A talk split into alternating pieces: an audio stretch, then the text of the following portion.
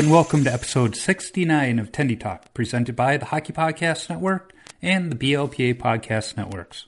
I'm your host Joe, better known as Wash Up Goalie on social media.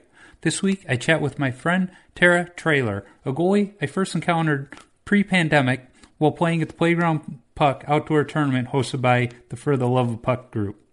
She's also a goalie who walked into a bar in full equipment with me. So, without further ado, let's get to the conversation with Tara.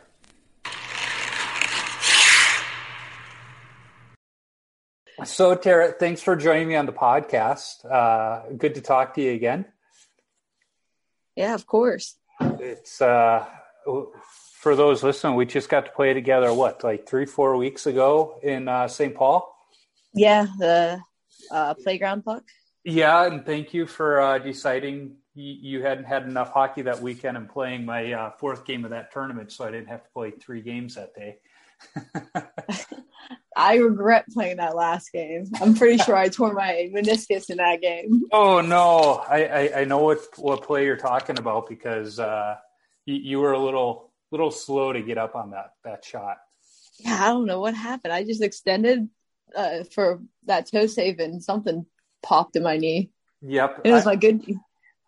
I remember when I hurt my knee. That's kind of what it was too, where it was you know nothing jarring, no big collision or anything. It was almost like you said, an overextension, and you, you just kind of feel something, and you know, you're uncomfortable for the rest of the game. It wasn't until the morning after that I woke up. I was like, oh, something ain't right. Yep. Yeah, it, it was. uh Yeah, I, I remember when that happened.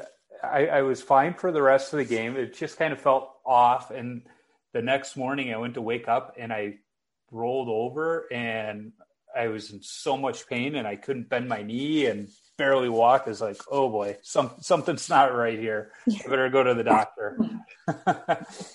um, so t- tell me a little bit about uh, you know how you got into hockey because you're out in what the uh, Pittsburgh area.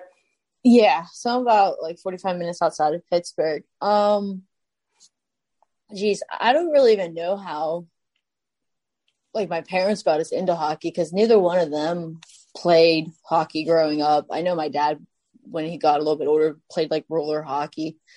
Um, and we, they both they got us. Me, I have an older brother. I have an older brother and a little brother, and they got us all on skates when we were like five, four years old, and um, just started playing. I was actually in like the learn to skate, figure skating stuff, and I watched my uh, brother doing the learn to play hockey, and I was like, "Oh, I want to do that." And my parents were like, "Okay, sure." so they let me play. I did like a year of player, and I was like, "I want to try goalie." And I'm like 90% sure they only let me try it because they didn't think I was going to stick with it. Yep.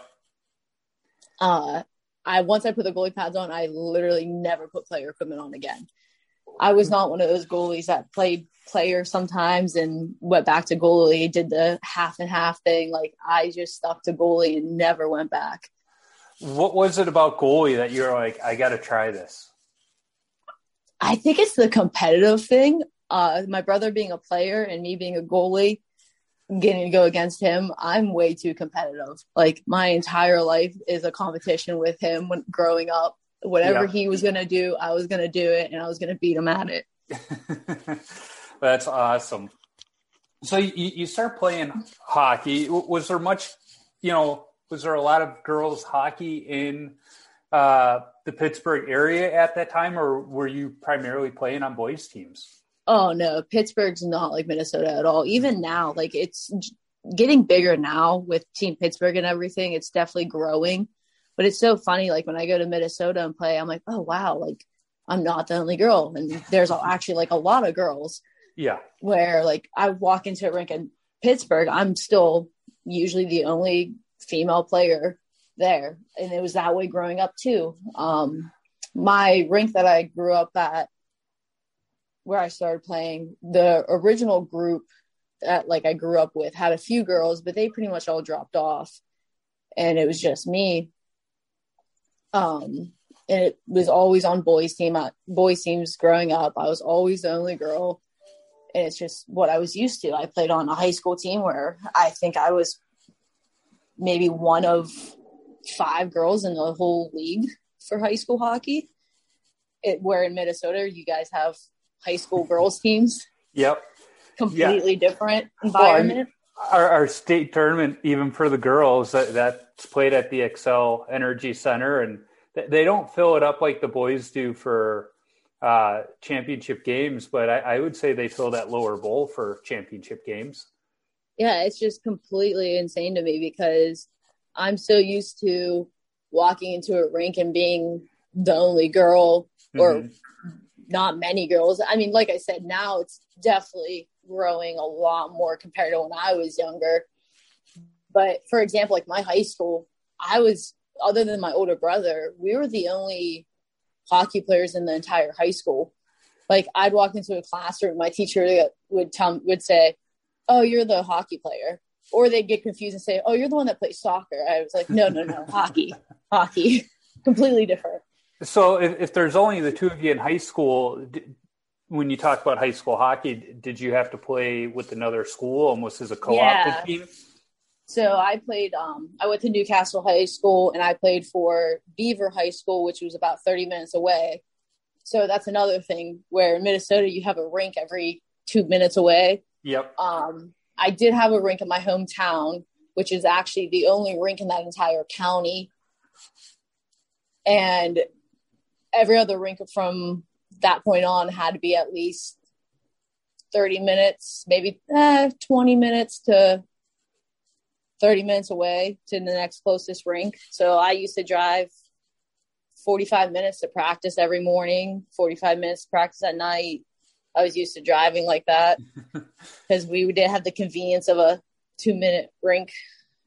Yeah, and even me growing up in Chicago, I was lucky we, we had a cluster of rinks, you know, within a 15, 20 minute drive from my house. I mean, Southwest Ice Arena, where I played most of my youth hockey, was 20 minutes. Oak Lawn, where I worked, was I could get there in 10. You know, Homewood Flossmoor was probably the, the biggest drive. That, that was probably a 30 minute drive. 35 minutes if you got stopped by all the lights, which my dad typically did.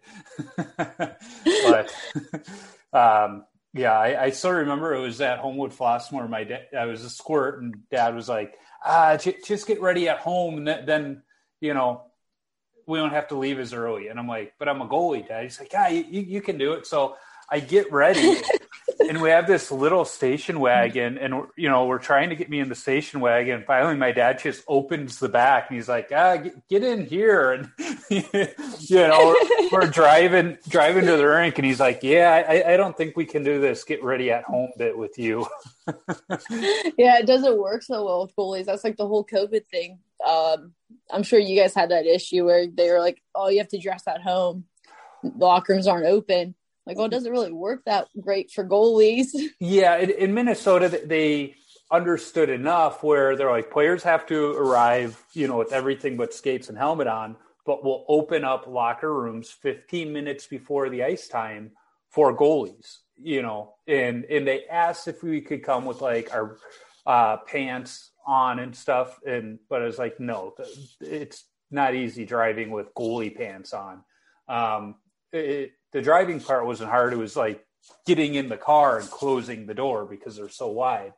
And I, I went to one rink and I was like 17 minutes early. And I'm the guy that likes to get there an hour before. So like this was really messing with my OCD and anxiety to begin with. And I'm there 17 minutes before, and the guy's like, "You're too early. You got to go back out to your car." It's like it's a two minute walk to my car. It's 17 minutes. He's like, "Doesn't matter." It's like, come on, dude.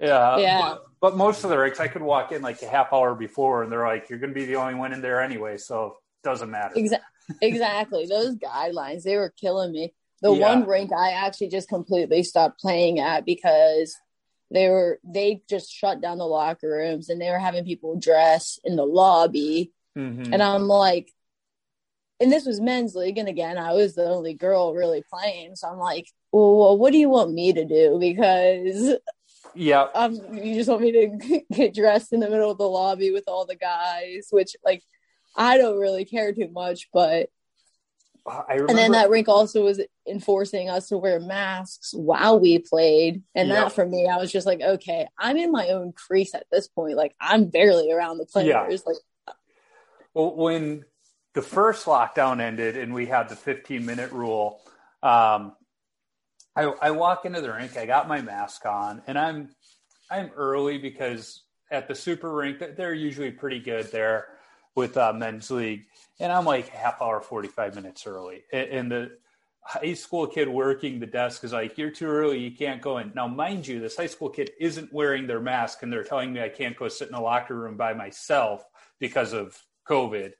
And I'm like, and they're like, well, you can go get ready at your car. And I look at, and it was a teenage girl, and I look at her, I go, um, I strip all the way down to get ready. Do you want me doing that with moms and little kids walking out into the parking lot?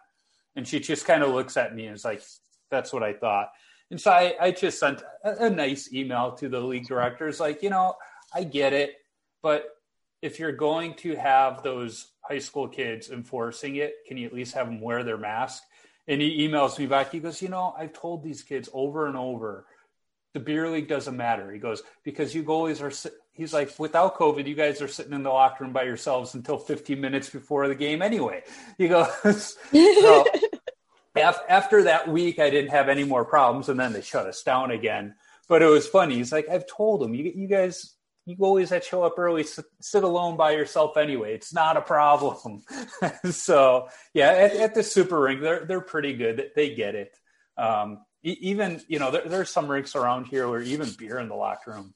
They, they get a little goofy. There, there was the one rink that had their own bar, so they're you know it's kind of like a we prefer you don't drink in the locker room because we rather you go buy beer from the bar. But if you are going to, at least take your cans with you. Don't don't rub it in and leave them in the, the garbage can. So everybody got that. That like that was cool. There's a couple where it's like, no, don't do that. But then the super rink, they, they put a video out for their beer league where the the rink director is sitting there chugging a beer in the rink like has your team signed up yet so, yeah it's like we, we know we're, we're good there That's funny. Yeah, we have that issue with the beer. Um, they're mostly as long as we clean it up and there's not cans left around, Yeah. they don't see it. They don't care. If they see it, it's when it's a problem. Yeah, at the super rink, as long as you get them in the garbage can, they're fine. I mean, you got some guys walking in with their roller coolers. Everybody knows what you know what's going on. It's just be responsible about it. And that's always kind of been their thing. That they're, uh, I think they say it. They don't put it out in an email, but they tell the team captains like, "Hey, be responsible about it. If you're not responsible, then we're going to have to do something about it." So it, it the five six years I've been playing, it hasn't been an issue. Um, but I play in another league. It's uh, through 3M. It's for current and past 3M employees, and I, I was a contractor there for a while. And I remember it was like day one, and I mentioned to the guy I was working with, "I was like, yeah, I'm play hockey. I'm a goalie." And this guy at another table just kind of turns around. He's like, "Did you just say you're a goalie?" I was like, "Yeah." He goes, "Well, we happen to have a league." And it's all 3M employees. Would you be interested? I was like, yeah, I would. So uh, of course, I, I joined that league, and we got two weeks in, and then COVID hit, and it was funny because we're that rink that we skate at it has a bar, so we go there, and they, got like six o'clock, seven o'clock ice times, which is amazing. Um, but even better, by the time we get off the ice, it's still two for ones at the bar that's connected to the rink. So we go over there, we get our two for ones, and uh, it was the second week, and people, you know, things were starting to get a little crazy, and we were joking uh, on the team email. We're like, all right, who's bringing the N95s to the uh, game so we can wear them? And and uh, we're in the locker room, and you know, some of the guys are getting the ESPN alerts that the NBA is shutting down. We're like, huh, this is interesting.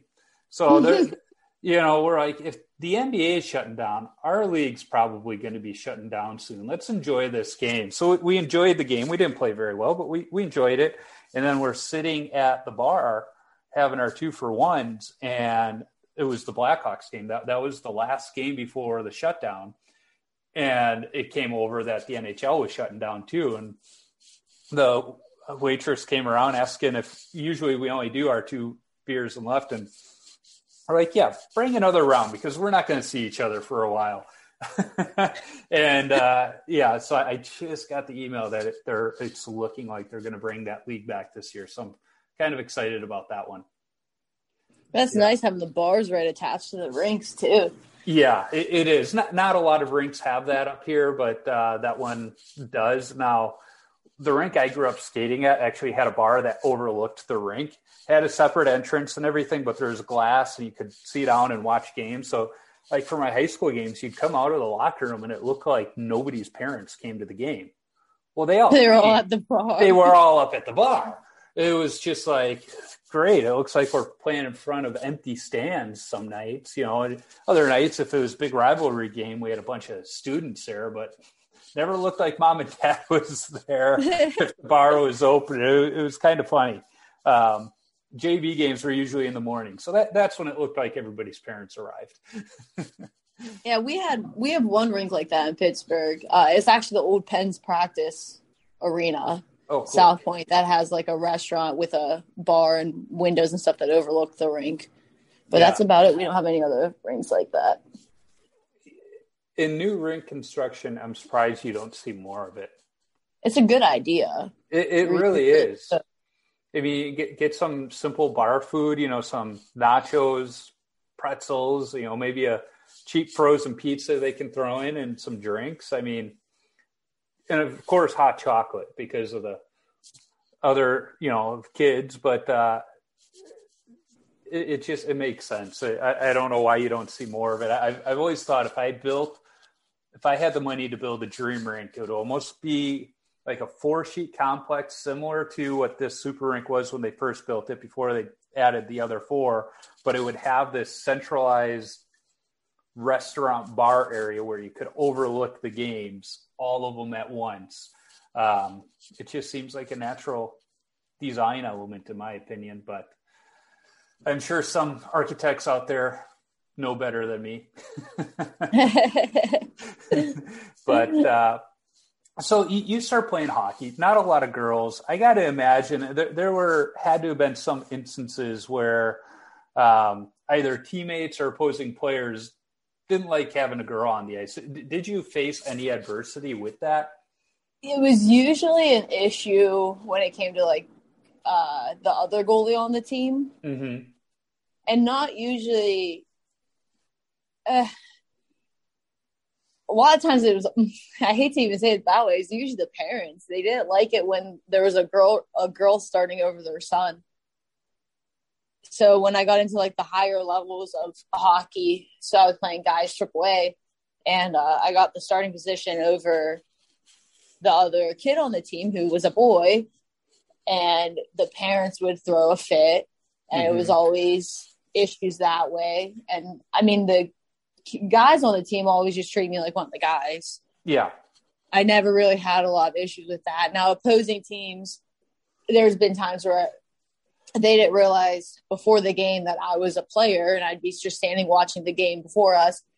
And they just start talking about our team and this and that and whatever. And then they would say that, oh, I heard they have a girl as a goalie. And then they just start saying all kinds of stuff. I would just keep my mouth shut because they obviously didn't know it was me that was the goalie that was standing right next to them. Yeah. You use it as motivation, right? Oh, yeah. Because I learned when I was real little, as soon as I opened my mouth and I would try to say anything back, karma usually gets me, and then I just play bad.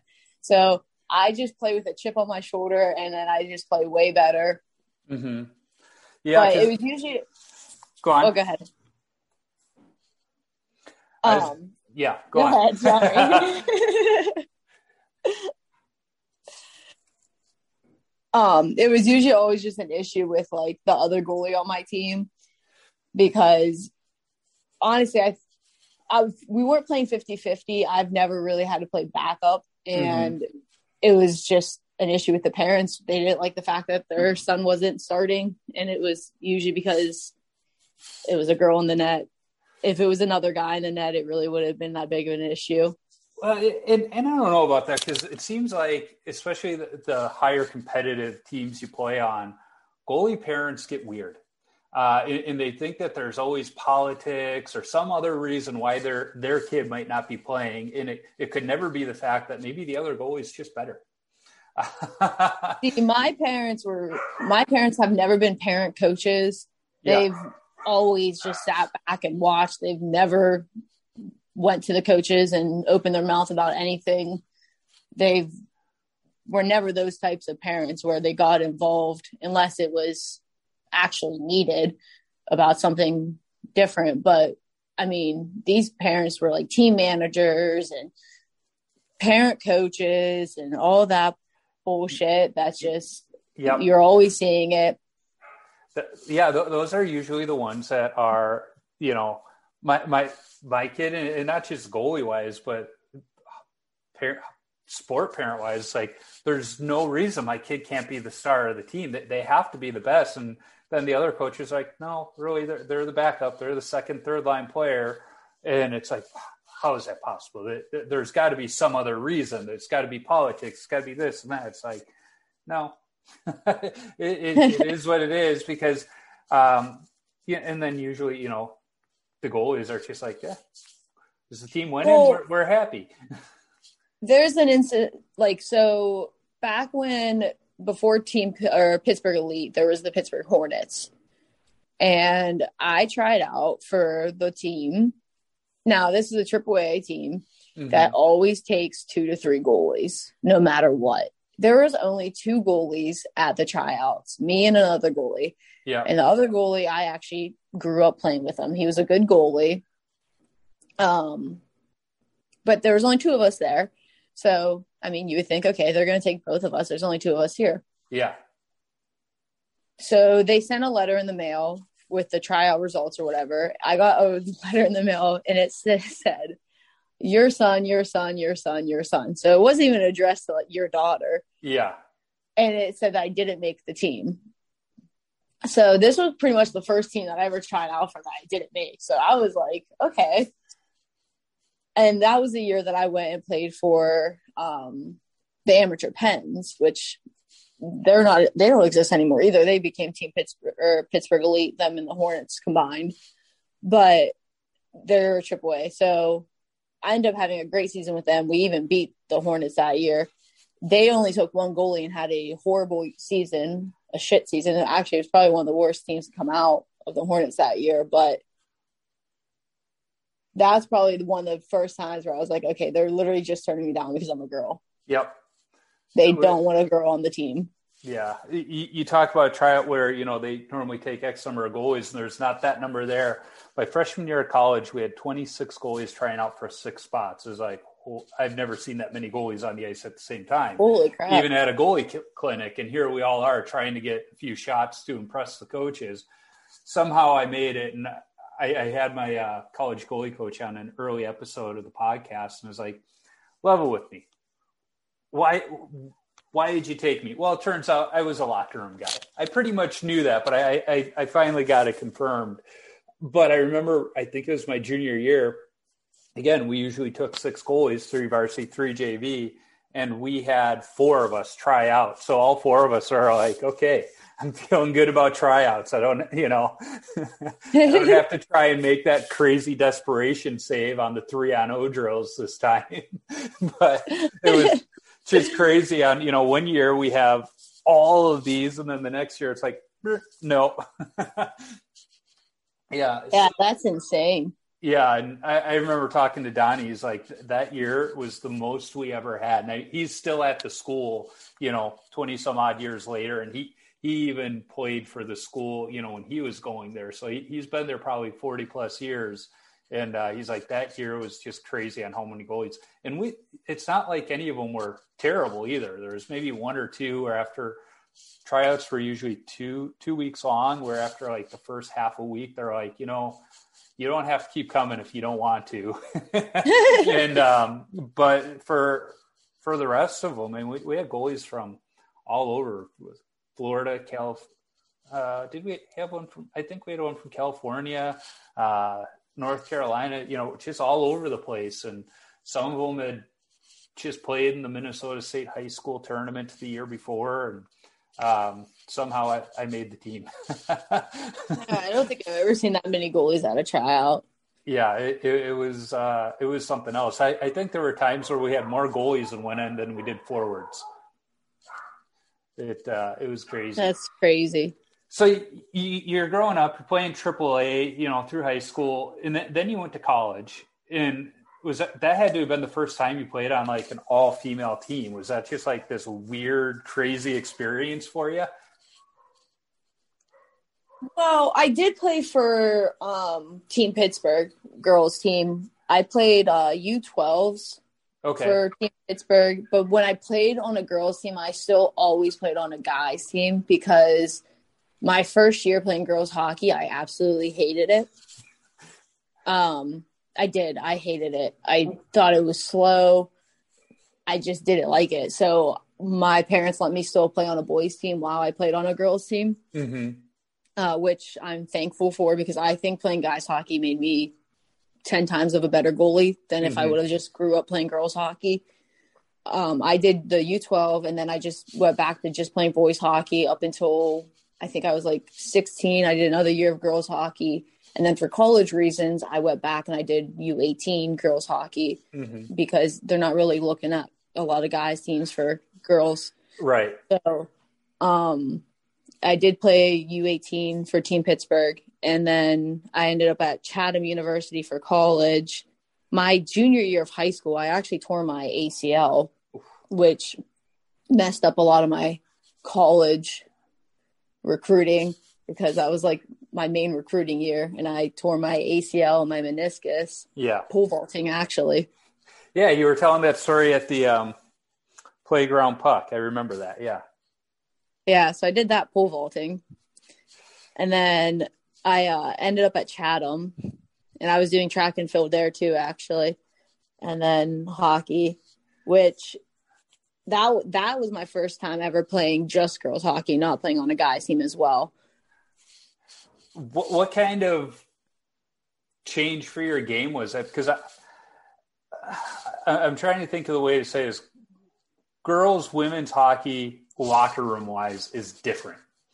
Um, how was that change for you? Not not even before you got out onto the ice. You know, how, how did you handle that that part of it?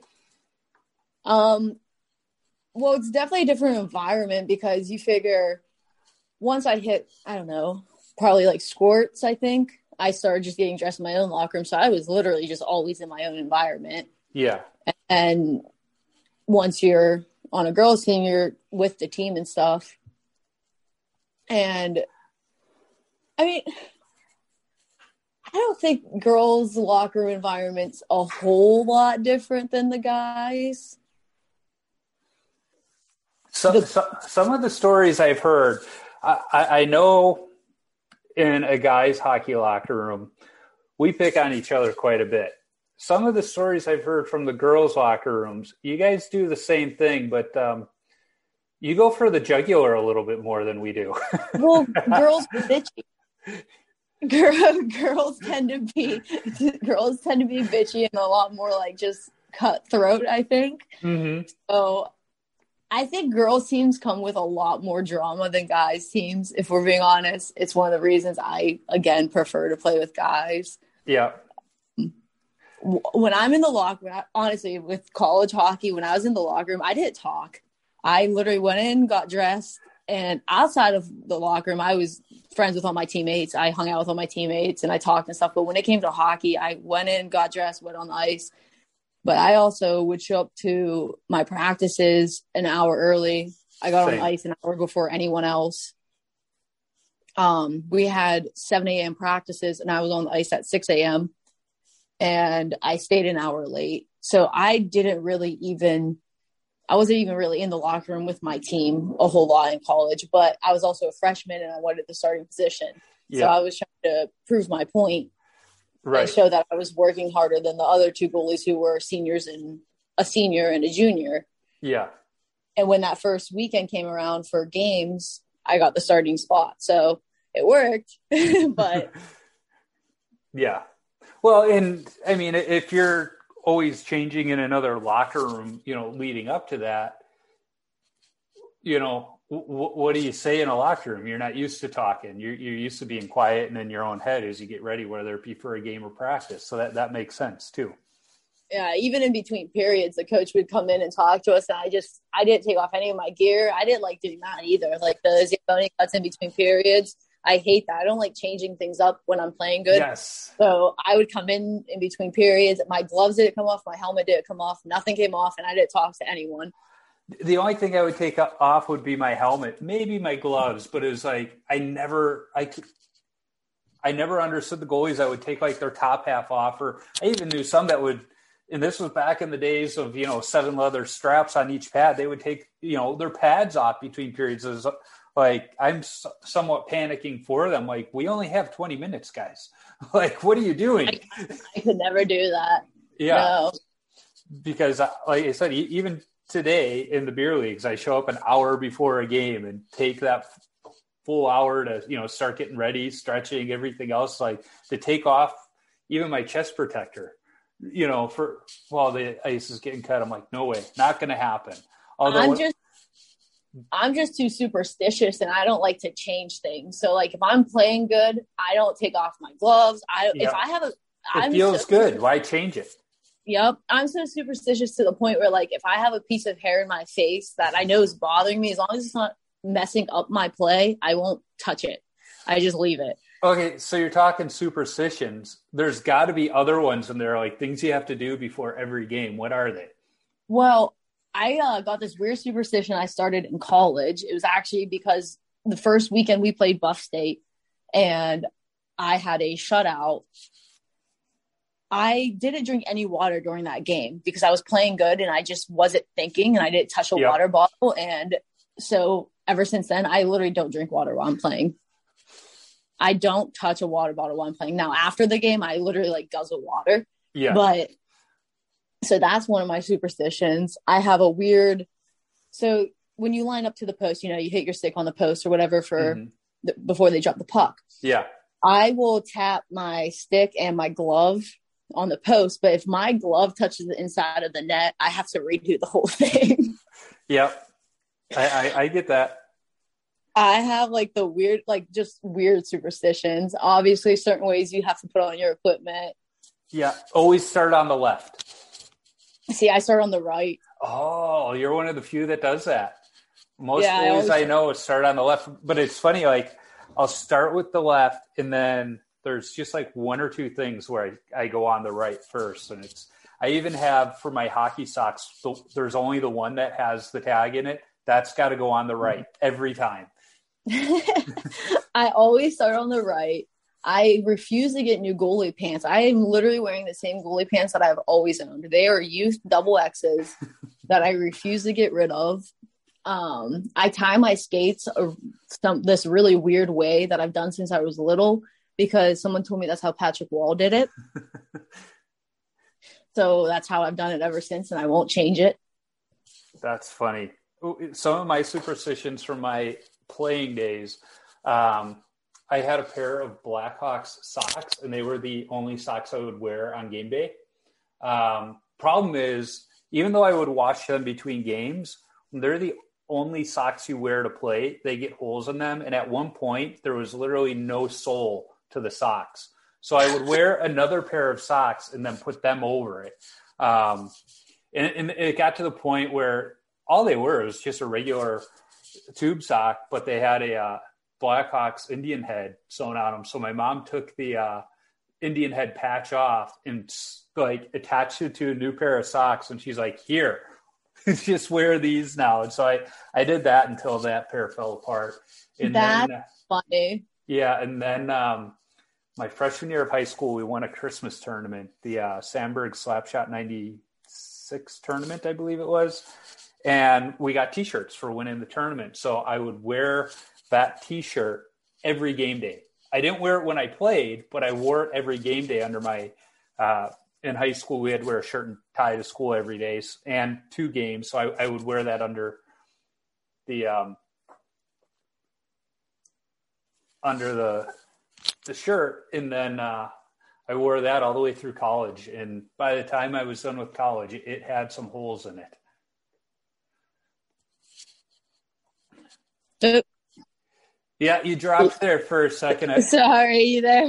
Yeah, I'm here. I was okay. saying we, we won a tournament my freshman year of high school, and we got T-shirts as champions, and so I would wear that every game day, not not on the ice, but every game day underneath my shirt and tie that we had to wear to school and to games. And so by the time college came around and I made the team, I was like, well, I got to wear this shirt on game day. And it was funny because freshman year, I'm getting ready and I take my sweatshirt off and I got this Slapshot 96 shirt on. And my one teammate, Scotty Becker, uh, who's no longer with us, he looks at he goes, You played in that tournament? It's like, Yeah, we won the tournament. It was the tournament MVP. He's like, That that was a tournament we hosted and we were so mad we didn't win it. You guys did. and it was so like every game, like he would see me starting to take my sweatshirt off or something, he'd just look away. He's like, I don't want to see that. but then, then it was little things like I would have to retape my game be, or my uh, stick before every game, whether it needed it or not. Um, See, the taping thing, I'm the opposite on. I would never. I think I'm the only person who like does this. I never tape my stick. I tape it once and then it just does not get retaped. I have got yelled at by refs to retape my stick actually. Yeah, now, now I'm at the point where once, twice a season I, I tape it. It's like as long as the tape's holding up, I'm I'm not going to retape it. But when I was getting free tape in college, yeah, I'm going to retape it every game. oh, I'm, even when I was like younger though, I just never touched touched my stick when it came to the taping. Yeah. My equipment manager used to even yell at me about it, and I was like, I didn't because I didn't let him tape it. I just did it like it retaped. Yeah, I, I don't know why I did that one, but then then there's little things, just like stretches. I part of the stretching has been instilled from my youth goalie coach, who his career was cut short because he didn't stretch. So it's like drilled into me stretching before you leave for the rink, when you get to the rink, when you get on the ice, after you get off the ice. So like those things I still do today. Yeah, I try. I've been trying to get a lot better with like off ice stretching because mm-hmm. I've always just been flexible. I did gymnastics for a while when I was younger, and I've just always been flexible. But like, like I really need to start stretching more. After that Minnesota tournament, I actually I don't know if it was my hips or my back, but something I somehow got out of line, which was the first time that's ever happened. I'm like, okay, mm-hmm. Yeah, I definitely need to start like stretching, stretching more off the ice because I I mean I work out and everything, but I don't put enough time into stretching. Yeah, well, especially when you work out, you got to stretch more because the tighter your mus your uh, muscles get, the easier it is to tear and uh, injure them. So I, have been really good at stretching, you know, the the hips, the groins, and all of that. But it wasn't until I sprained my ACL a couple years ago that I had to start stretching the knees more uh, and really learn some of those good stretches from my uh, physical therapist from rehab. He's like, yeah, you got to do these too. You can't just focus on the, you know, the one area. But like like you, I've been naturally flexible. I mean, I'm 41 and still doing the splits, so exactly. it's it's kind kind of fun to to pull that one out in the the old man men's league and like, how are you doing that? My legs hurt. Do it. Watching that is like just always been able to do it and because I keep stretching, uh, it's still possible. Uh, now, you, you, mentioned your hockey pants being a youth size. Um, for those that don't know who you are, you are not a very tall goalie. Uh, what we can say is the Toronto Maple Leafs would never look at you because you are nowhere. You're not six four. You're barely five four. I don't even think I don't even think the women's league wants to look at me because of my height. Yeah, I well, and that's where I'm going. I mean, you, you told the story that the uh, um, they they just change it to what like the PHL or uh, something, but the, the, women's league here in the oh, US, PHF. Yeah, the PHF. The dumb name. It is. Uh, the, the other one was easier. It was, what was it? The, the NW. It makes sense. NWHL, the National yeah. Women's Hockey League. It just makes sense. But I mean, you were good enough that teams were looking at you, but your height, they were like, we can't find equipment that small. yeah, I'm only five one. I'm not very tall. I like to say I'm five two because I'm five one and a half. Yeah, rounding up. Uh, In skates, you're closer to five three. Yeah, exactly. Playing on those outdoor those outdoor nets make me feel real tall. Yeah.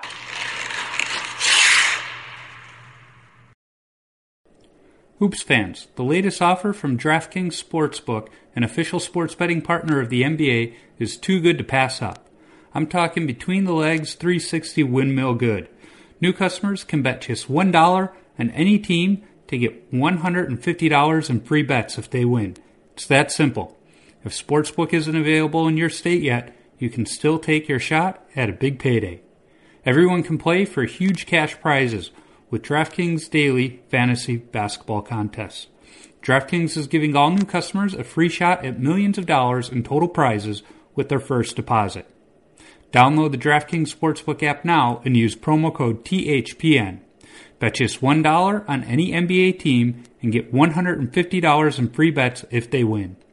That's promo code THPN at DraftKings Sportsbook, an official sports betting partner of the NBA. 21 plus, minimum age and location requirements vary by jurisdiction.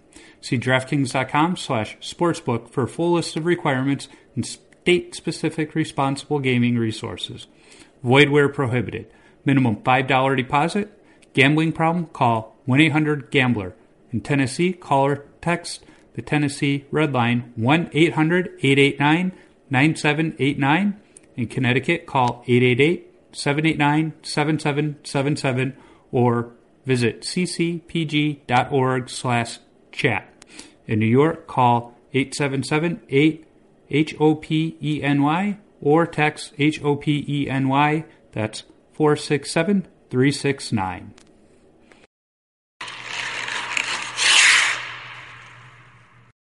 Yeah, you know, I, I wish they had that bar down the middle because that's what I use to get my angles, and not having that messes with me. Oh yeah, I didn't even think about that.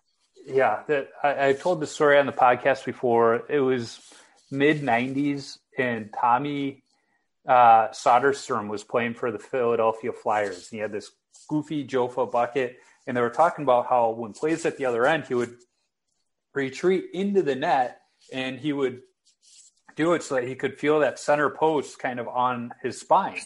And that way, when he came out, he knew he was good on his angles. And I was like, that makes a lot of sense to me. So ever since then, that's what I do. When the puck's in the other end, I'm usually in the net with my spine kind of on that center post. And uh, not having that on those outdoor rinks messes with. First of all, we don't have a crease on those. I was say not And- having a crease is what really messes me up. yeah, and, and then you take that away from me, and it's really just going off of instinct at that point. Yeah.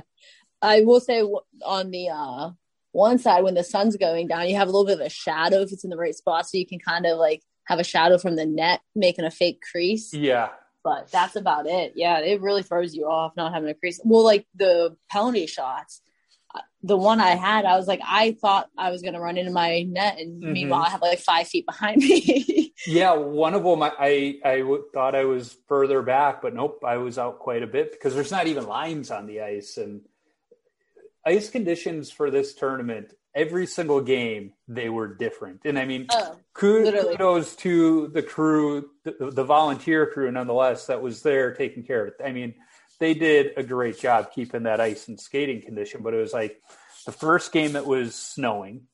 You know, luckily there's it was so going- much snow on the ice. well, just trying to find the puck on sticks was one thing. And then when they would shoot, like you have this cloud coming at you, and then emerging from the cloud is a puck. So, I mean, your reaction time was cut in half.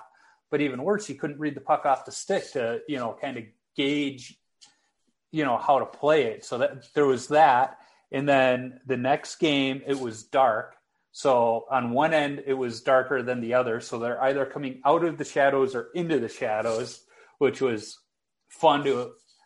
Uh, and then the next game was full sun, like not a cloud in the sky, and uh, yeah, the, on the the one end there was that glare, kind of from the players' uh, bench area, whereas.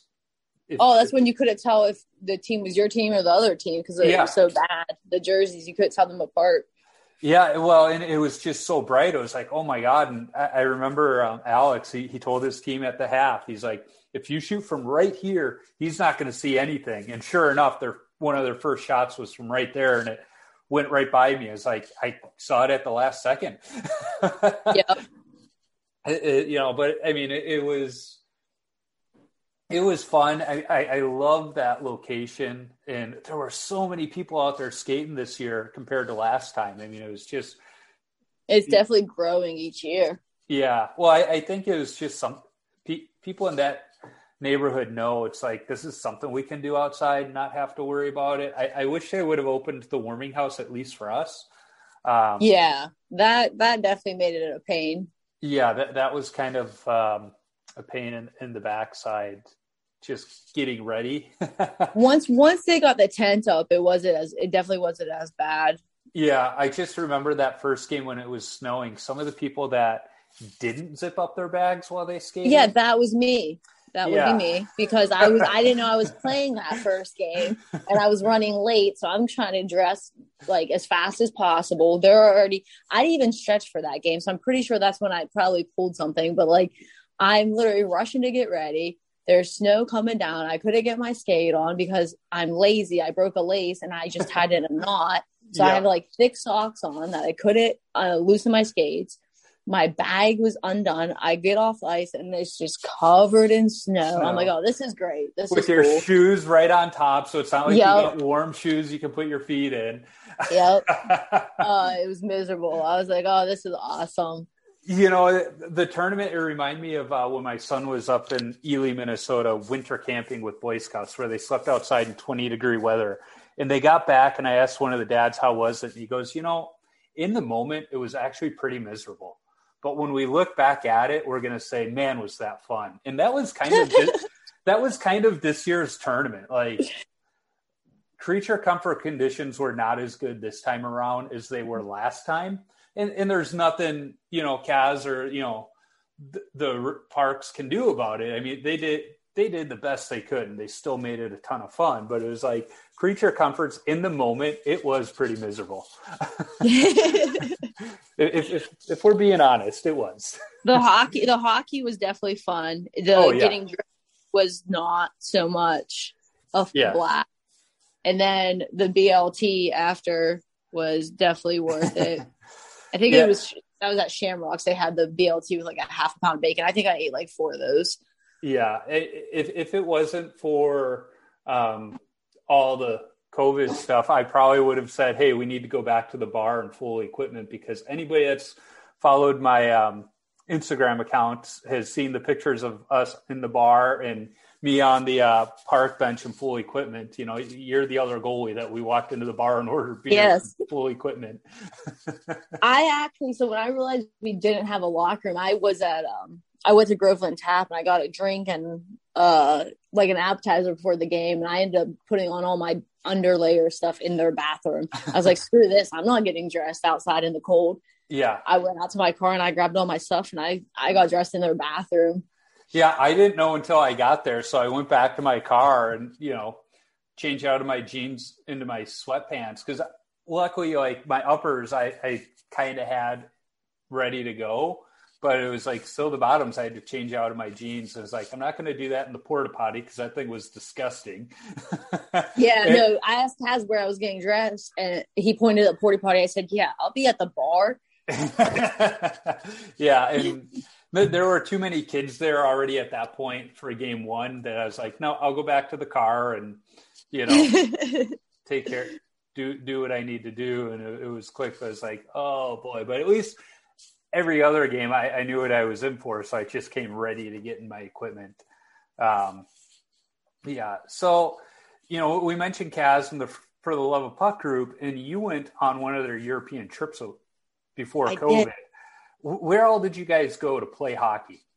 Uh, we were in Germany, Switzerland, Italy, and Austria. That sounds amazing.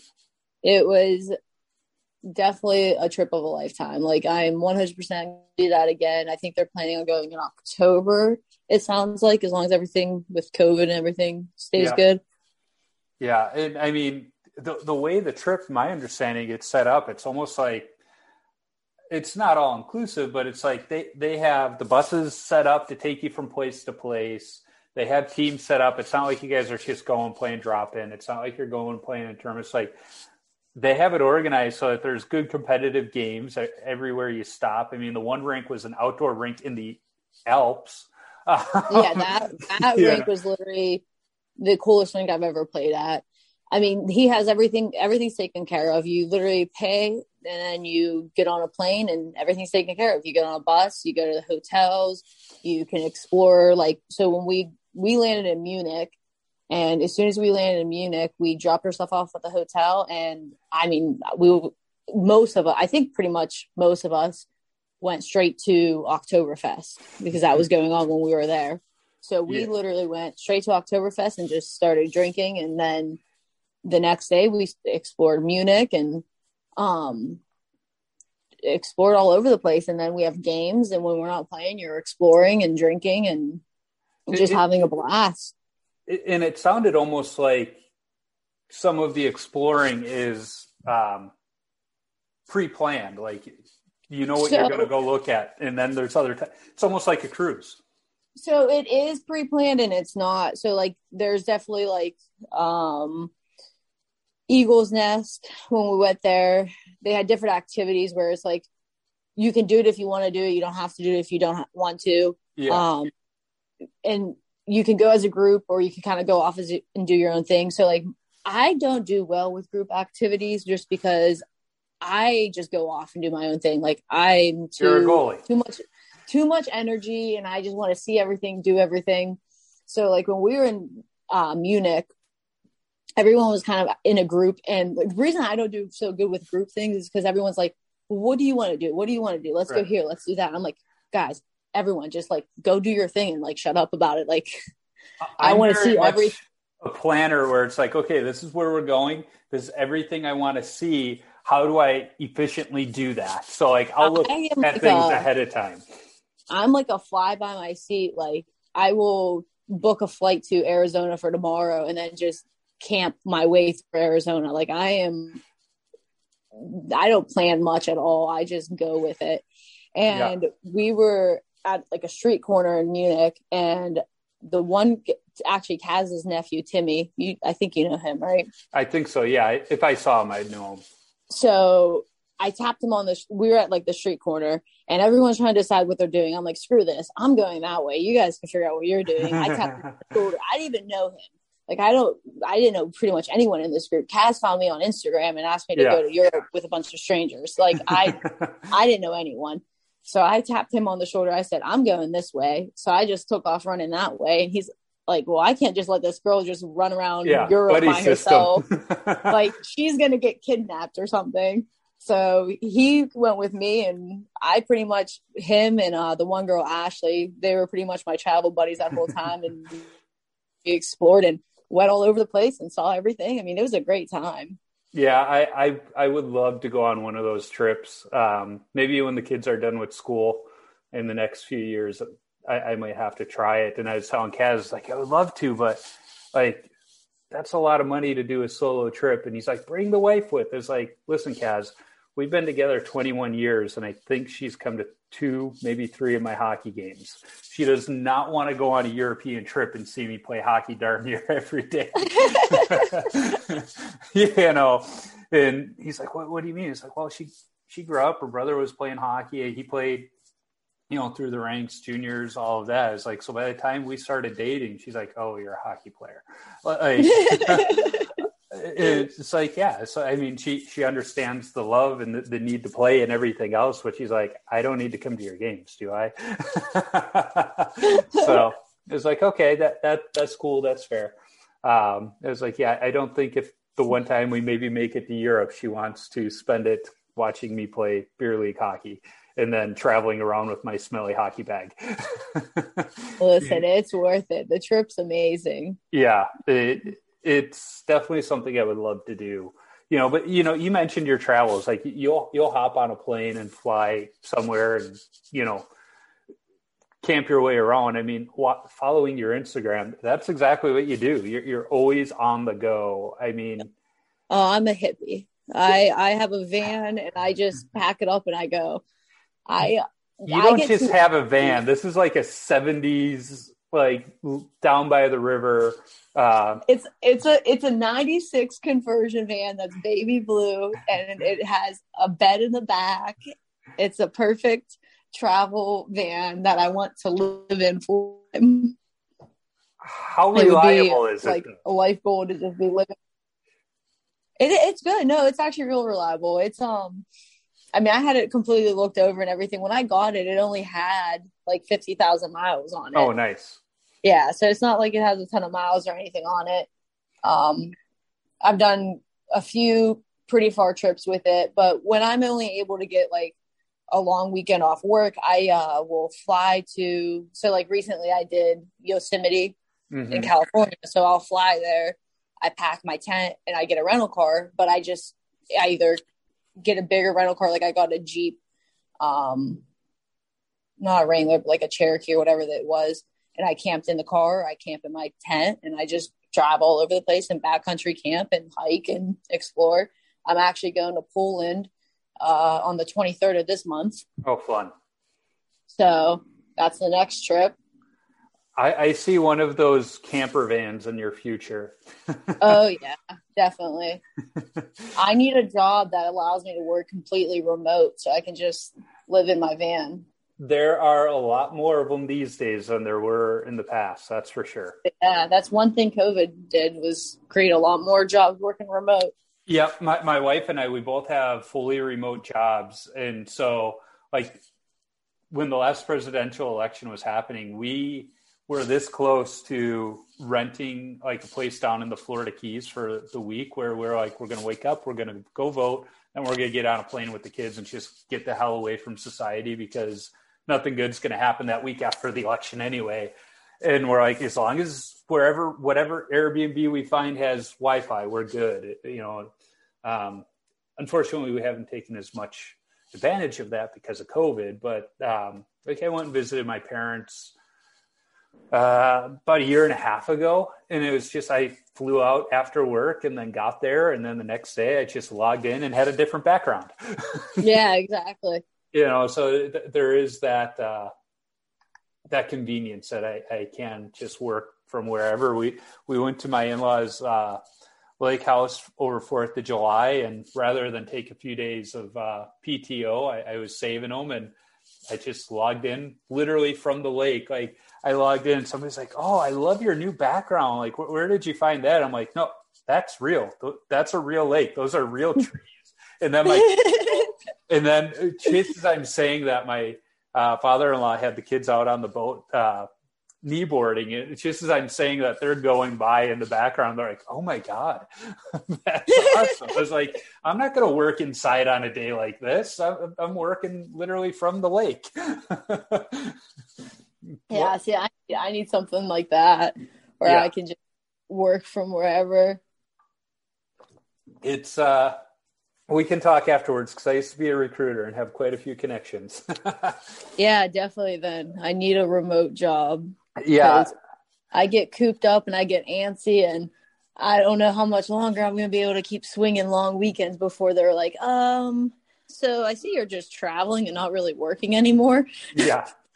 Well, it's like with living in Minnesota in the winter, and it's just like it's snowing again today, and my wife's like, "What are we still doing here?" Because we were so close to moving to Nashville this summer, um, but because of the kids in school and finding a place that had a good school comparable to what they're in now, it's just hard. And we're like, let's just wait till they're both done. But you know, they're an eighth grader and a freshman, and it's like four and a half years. Just remind yourself, four and a half years, because it, as we were talking about moving, like we told the kids, we're like, yeah, Nashville gets on average four inches of snow a year, and they started laughing. They're like, that's it, like not in like one, not four inches a snowstorm, but four inches all year. And we're like, yeah, and they're like. Okay, so we don't need to bring the snowblower. Yeah. every time I come up to Minnesota for that tournament, I'm like, how does anyone live here in the winter? Because I complain about our winters. And I mean, this winter, actually, we got hit pretty good. But Yeah. I just, I don't do winter anymore unless I'm looking at mountains. Like I have a nice mountain view, like Colorado. No, I don't want Yeah. anything to do with the snow and the cold. You know, I, I don't mind the snow. It's the cold, and we've had some. Oh really yeah, you guys had this year. ridiculous cold. Yeah, I mean, it, I was driving the kids to the bus stop because it was like 30 below zero. I'm like, yeah, I'm not going to make you walk there. But now that we're back above zero, it's like, you guys go walk. It's only half a block to the bus stop. You're fine. And they're like, you know, and it's funny because I was telling, you know, one of my coworkers lives out in San Jose. Is like, yeah, it's nice today. It was like 34 degrees. I made the kids walk to the bus stop by themselves. And I'm like, oh my God. It's like, it was 20 below yesterday. It's like a full 50 degrees warmer today. Like, it's nice out. And she's like, well, when you put it that way, yeah, but that's still cold. yeah. Some people just don't get it. I remember as a kid, uh, my dad has a cousin that lives in um, San Diego, and she calls the one day and she's going, It's so cold here. I've got three pairs of long underwear on. And he goes, Well, how cold is it? And she's like, It's 38 degrees. And he starts laughing. He goes, Nora, it's 30 below here before the wind chill right now. Like, and she's like, How are you guys not dead? yeah, I could never. I I mean, like you said, I don't I don't mind the snow, but the cold, I literally I just can't. Yeah, it's it's the cold, and I mean that's why when my dad retired, my mom and dad moved from Chicago to North Carolina, and it's funny because now they've acclimated to a warmer climate, and it gets down to like the 40s. My mom's like, "Oh, it's so cold. We had to turn the heater on." That's how my family in Florida is now because they've been in Florida for so long that as soon as it gets a little chilly down there, they're all bundled up and. Yeah, we, we were in Arizona a couple years ago um, in Tucson, and this was like in November, and we were staying at a house on a golf course, and it's 60 degrees, and my kids are in the pool swimming, and the golf course attendant it was a heated pool so we had that uh, but the golf course attendants are wearing big winter coats mittens and stocking caps. And I'm just like looking behind me at the kids in the pool and looking at these golf course attendants, just laughing, like, of course. It's funny when you like travel and stuff because that's how you know you're a tourist. Because like when I was in Texas, yeah. I was in like a tank top and stuff, and I was looking around. Everyone was in hoodies and bundled up. I'm like, okay, so this is apparently cold for them down here because I'm in a tank top and I think it's warm I obviously st- I stick out right now. It was like 16, 17 years ago. We were at Disney World with my mom and dad and sister, and uh, we didn't have kids at that point. My sister only had one, and we're down there, and we're walking around in a sweatshirt and shorts, and like the workers are like, "Oh, you guys must be from the Upper Midwest." we're like, how do you know? And they're like, you're the only ones that walk around like that this time of year. you know, because in the middle of the day, the sweatshirt would come off and we'd have our t-shirt on. But it's one of those like, if you weren't in the sun, you needed the sweatshirt. But if you were in the sun, you didn't. So like, yeah, you're the only ones that walk around like this. As they all have their big coats and stuff. And we're like, well, it's like 68 degrees. And they're like, yeah, it's cold. We're enjoying it while we can. Yeah. It's just, it's funny. Um, so I'm good, trying to be cognizant of time. We've been talking a while. On every episode, I ask uh, every guest the same 10 questions. I call them my rapid fire questions. They're not that quick, but same 10 questions. I've asked everybody the same exact one. So, first question for you What's the craziest coaching moment from your playing days? Uh, oh, wait, sorry, you're breaking up a little bit. What was oh, that? What is the craziest coaching moment from your playing days? Oh, craziest coaching moment. Oh no, I don't know if I. I'm trying to think. Um, I had a coach actually take a slap shot off my head because I didn't stop a puck behind the net. I learned my lesson. I stopped the puck behind the net every time after that. I don't do that anymore. Uh, I, have told my teammates, "Is like I, I, don't play the puck very well, so I don't come out of the net." And uh, there, there was a game not, not, long ago. I was playing for another team th- this last fall. I came out, tried to play the puck, turned it over, wound up in the net, and then the next game there was an easy ring. I could have stopped it and one of the guys was there. He's like, "Why didn't you come out and stop that?" I was like, "You were here last game. You know why?" And he goes, "Yeah, that's true. Stay in the net." yeah, so like I don't play the puck that often either. Um, and what's crazy about that coach is it wasn't even my team at the time. I was like 14, and I was it was a U16 uh, guys triple A team that I was just practicing with because I wanted the ice time, and I like the coach. I mean, I actually the coach that did it. He's one of my favorite coaches. Yeah, he he was a complete asshole to you on the ice. He'd call you every name. He, I mean, the stuff he'd say to you now, you'd probably get in huge trouble for. Yeah. But it was just like a breakout play, and I, I didn't know I was supposed to do that. Like he didn't say stop the puck behind the net. I just was standing in my net, and yep. uh, he yelled at me, then took a slap shot on my head, and I stopped it every time after that. That's funny. That our last, yeah, I think it was our last game. There was a ring late. Puck was sent down late in the period, and we only had one ref. It was clearly an icing. He waved it off because he he could see the clock. I couldn't. He's like, "There's 15 seconds left." Well, my teammates all think it's a icing, so they're not even moving their feet. And I got two guys from the other team come down. I'm like, "Oh crap! I got to come out and play it." I fumble it, so I kind of pull an Aaron Dell and just kind of like get the elbow up and check the guy and try and tie him up. Somehow they missed a completely open net. They hit the side of it. But like I, I just skate to the bench and the horn sounds and I'm laughing. I was like, this is why I don't play the puck, guys. yep. Yeah, I got lucky there. So the next question, what's your favorite all time goalie mask? My favorite time all time goalie mask? Yeah. Um well, I don't know if I really have one. Like of any professional or Yeah. Um, it's funny because I really don't think I have one. Like I, well, I, I don't have one that like sticks with me. I, you know what though? I like that because it means you you like them all. Yeah, I mean, I just I do. I I like looking at the different masks. Mm-hmm. When it comes to ones, I don't feel like they get very personal with their masks that much anymore. A lot of them just kind of always put their teams and stuff on them. Yeah, I like that, it. That like or think they on. get they get a little too much stuff on them at times too. I think with the yeah, get a little carried away or weird with them. Mm-hmm. Yeah. I mean, I'm trying to think of the ones I've seen.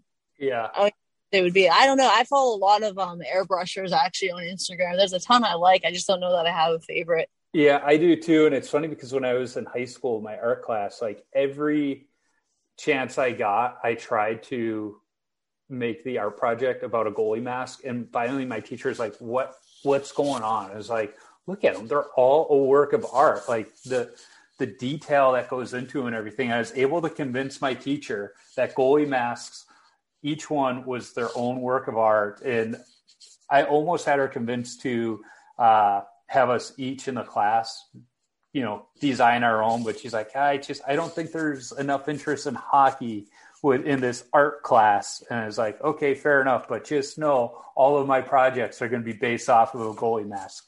She's like, fair, fair enough.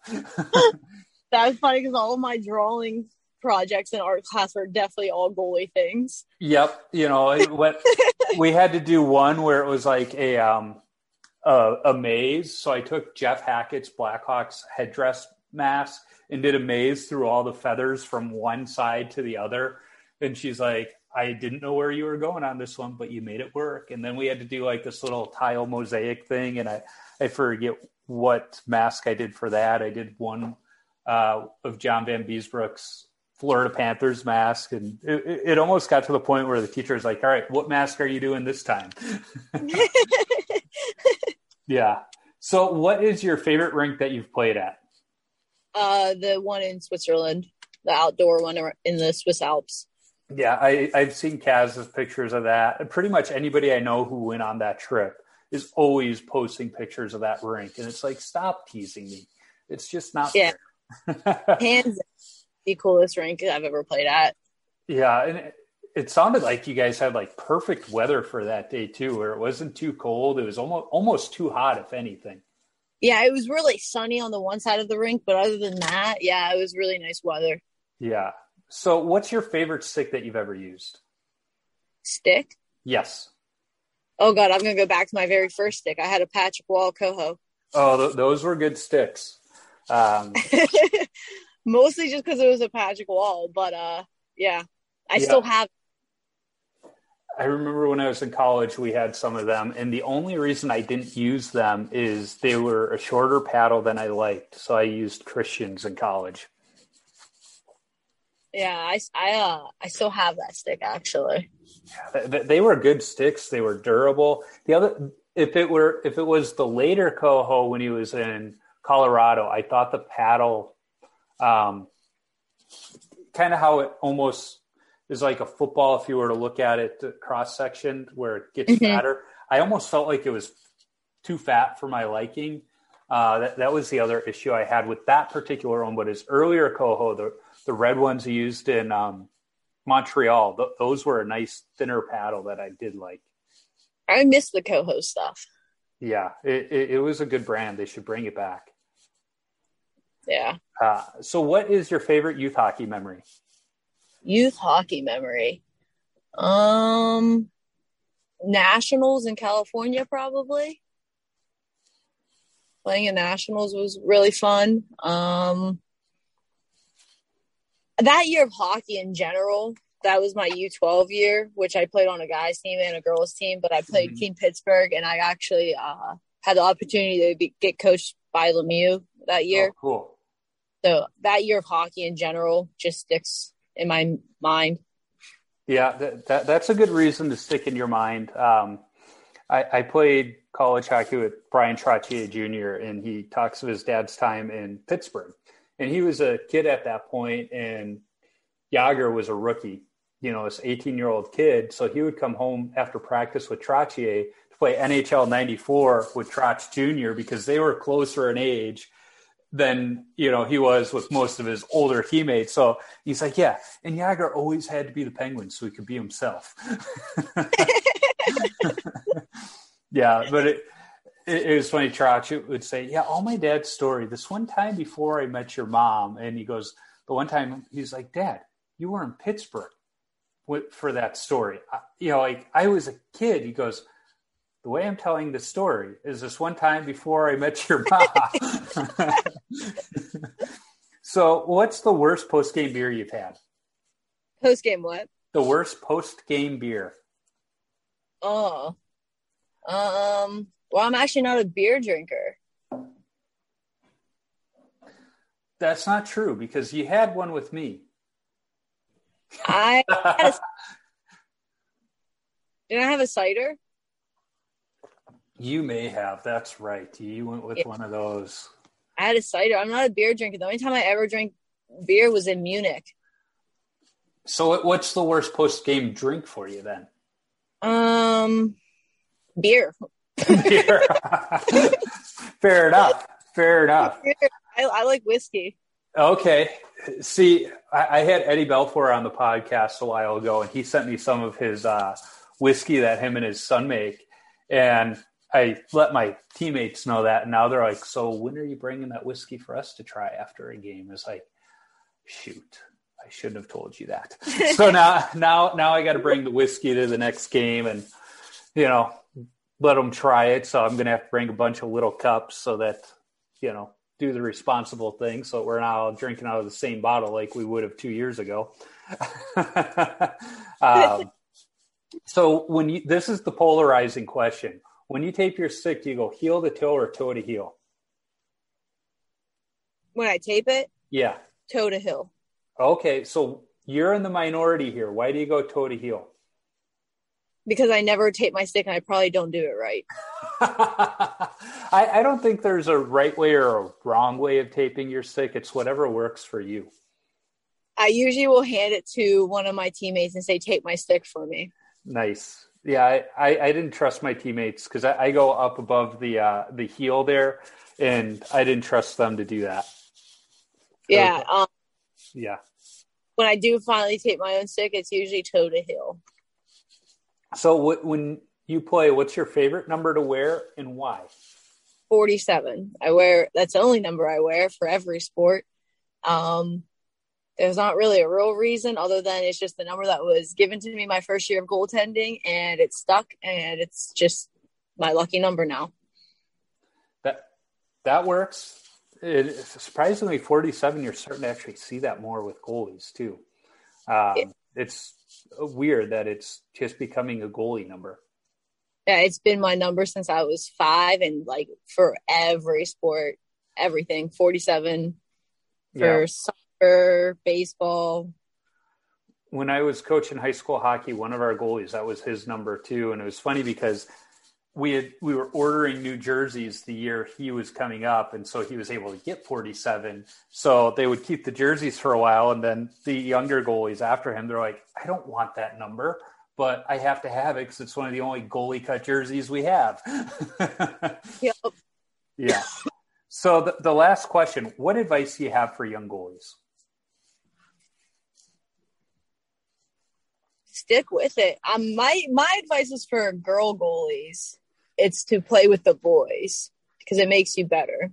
I tell every time I run into girls playing hockey, especially as a goalie, you get away with playing guys hockey for much, much longer.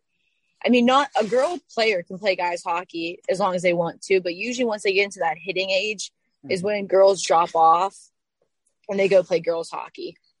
But as a goalie, you can you don't really get checked obviously i mean yeah you might get into, you're going to get bumped around. It is what it is, but you're not getting checked constantly. So as a girl playing goalie, you can play with the guys your entire career essentially up until college. So play guys hockey for as long as possible because it will make you 10 times the better goalie in my opinion. Mm-hmm. I can look at um, a whole team of girls and pick out which ones played guys hockey, which ones have only played girls hockey. Yeah. yeah. Level. Well, and, and I like you said too. It's it's not just goalies. It's um, players as well. I mean, you can tell, you know, in the beer leagues which girls have played boys hockey and which can't. Just the the way they play, and even as a goalie from where they shoot from.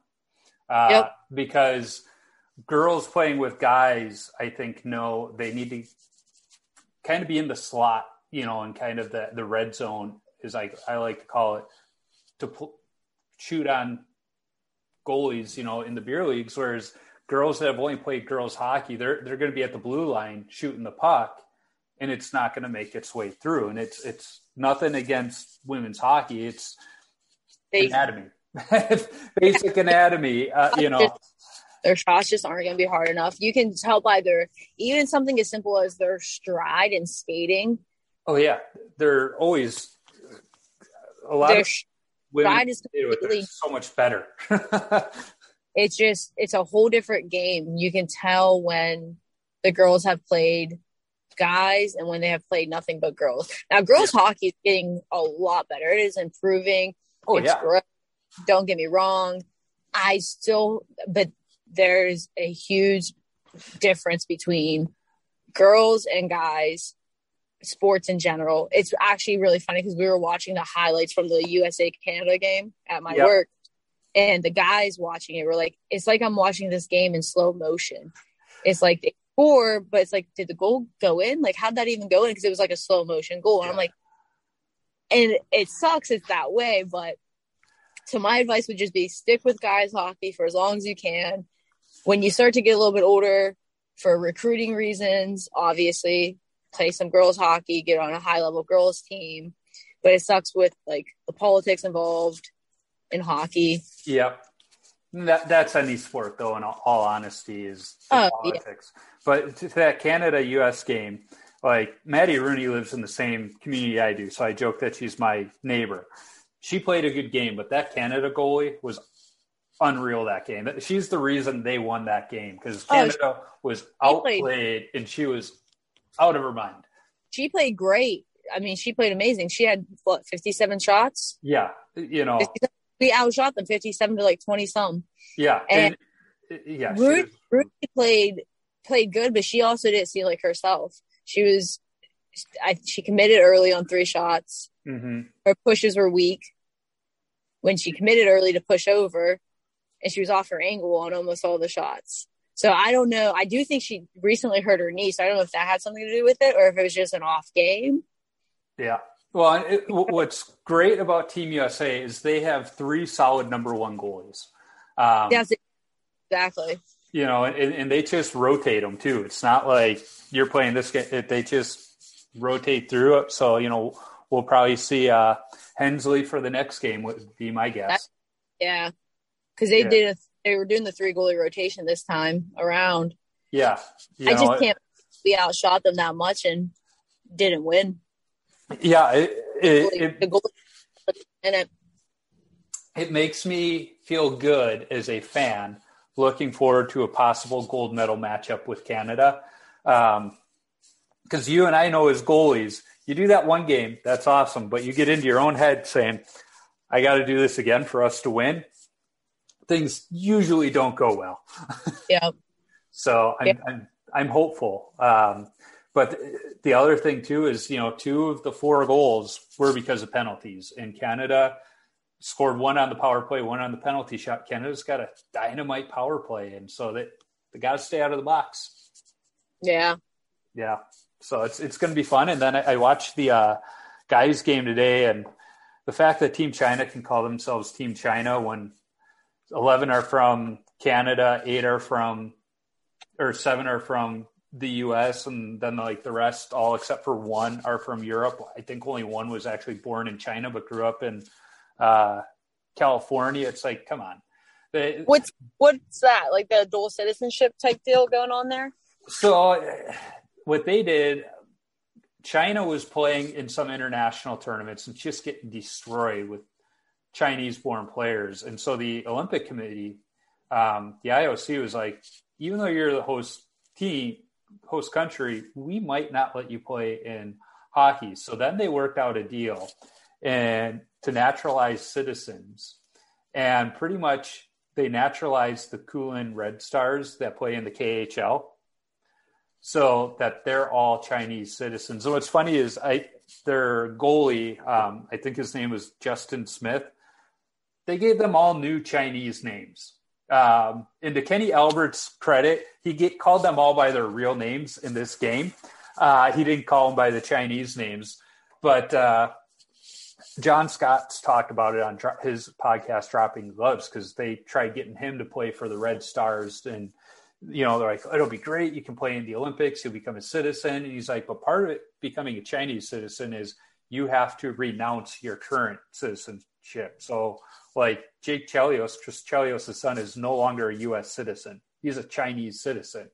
Um, so they like, dual citizenship. They had a no. They got rid. Wow. Yeah, in China, you you they don't allow dual citizenship. So it's like, mm, yeah, I, I'm not going to do that to play for China. not in the current geopolitical climate. Yeah, that's crazy. Yes. I did not realize that. So, you know, that team has basically been playing together all season. So they looked really good early on compared to the U.S. team, which is mostly college kids who've been playing together for maybe two weeks, and this is their first real game together. You know, so it started out so I think they only had one or two goals in the first period, but as the game went on, you could see the chemistry building. By the end of the game, was an eight to nothing win. So it it was uh, good to see them come together. A perfect team for them to play for the first game. You know, not you know one of the other stronger teams. So that that was good as a fan to see. So I did not. I didn't realize that's. I didn't realize China did that. Yeah, they have a lot of athletes in other sports too who are not naturally born Chinese citizens that are now. Well, I saw the I saw the thing about the something about the figure skater who's born in America, but she was American born, anyways. Yeah, but she for China. Yeah, her mom was Chinese and her dad was American, I think it was, and she grew up in America, but decided to skate for China because she wanted to bring hope and inspire, you know, kids in China. And I'm going, why not inspire hope and whatnot for American girls? you know, yeah. like where, where, you grew up, you know, I, I, I, try not to get political on the podcast, but uh, China China is a communist country. Um, they, they play by a whole different set of rules. Uh, so Yeah. I don't know how much you want to get into that as an athlete. You know, it's like this isn't maybe the uh, the the human rights stage I want to be on right now. Um, anyways, so it, it's been fun talking to you. Well, speak of uh, China. Did, did you uh see China the woman's uh China goalie her pads? Yes, those are awesome. Those are awesome. Her Iron- pads are sick. ironically enough, made in Canada. know, it, it needs to be said. Ironically enough, made in Um, yeah, th- th- those are pretty pretty cool. I'm surprised we haven't seen more awesome pads like that. Um, Rooney's pads are pretty cool with the uh, CCM Digiprint that they got going on. Uh, the guys though is pretty boring. I mean, Commesso's got some stars and stripes on the sides, but uh, Last, last Olympics. Yes, there there were some good ones there. But I can tell you're in the car because we're starting to get some spotty reception. So I want to thank you for coming on. Where can people find you on social media if they want to follow you? Uh, my Instagram, it's just Tara underscore forty seven. That's easy enough, and I can put that in the uh, show notes. Um, but uh, th- thanks for taking some time and talking to me. I'm sure we're gonna probably see each other at the next playground puck, as I'm sure it'll happen again next year. Oh yeah, definitely. I'm sure I'll be back up in Minnesota again too. So Yeah, and I'm sure if you're coming to Minnesota, I'll find out about it, and we'll probably be skating with Kaz for it. So, well, we'll be in touch, and was you, good talking to you though. yeah, have a great rest of your night. Thank you. You too.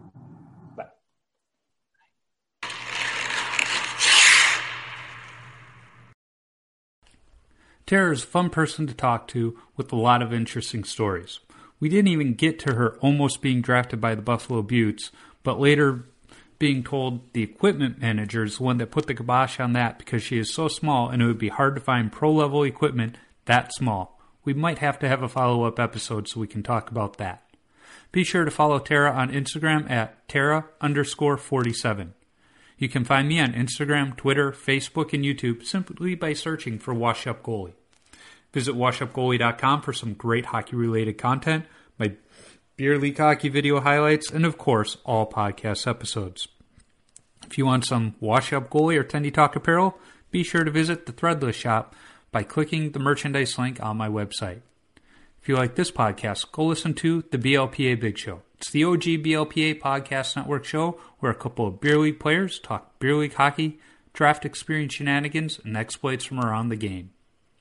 Be sure to check out the full lineup of hockey related podcasts on the Hockey Podcast Network as well. There are too many lists here, but shows like the Barn Burner podcast, the Tracking the Storm Carolina Hurricanes podcast, and the Tell It Abs It Is podcast can all be found. I need to thank the band The Zambonis for allowing me to use their music on my podcast. You can download their music on iTunes or listen wherever you stream music from. Working on lining up other goalies to talk to. If you are a goalie or have connections to a goalie who I should talk to, shoot me an email at washupgoalie39 at gmail.com or send me a DM on social media. And let's not forget, if you're a brand who wants to sponsor the show, be sure to reach out to me. I'd be happy to talk. And finally, if you like what you hear, be sur- sure to subscribe, rate, and comment on the podcast platform you're listening on. It's a quick action on your part that helps others find Tendy Talk. Until next time, keep your stick on the ice and your body square to the puck.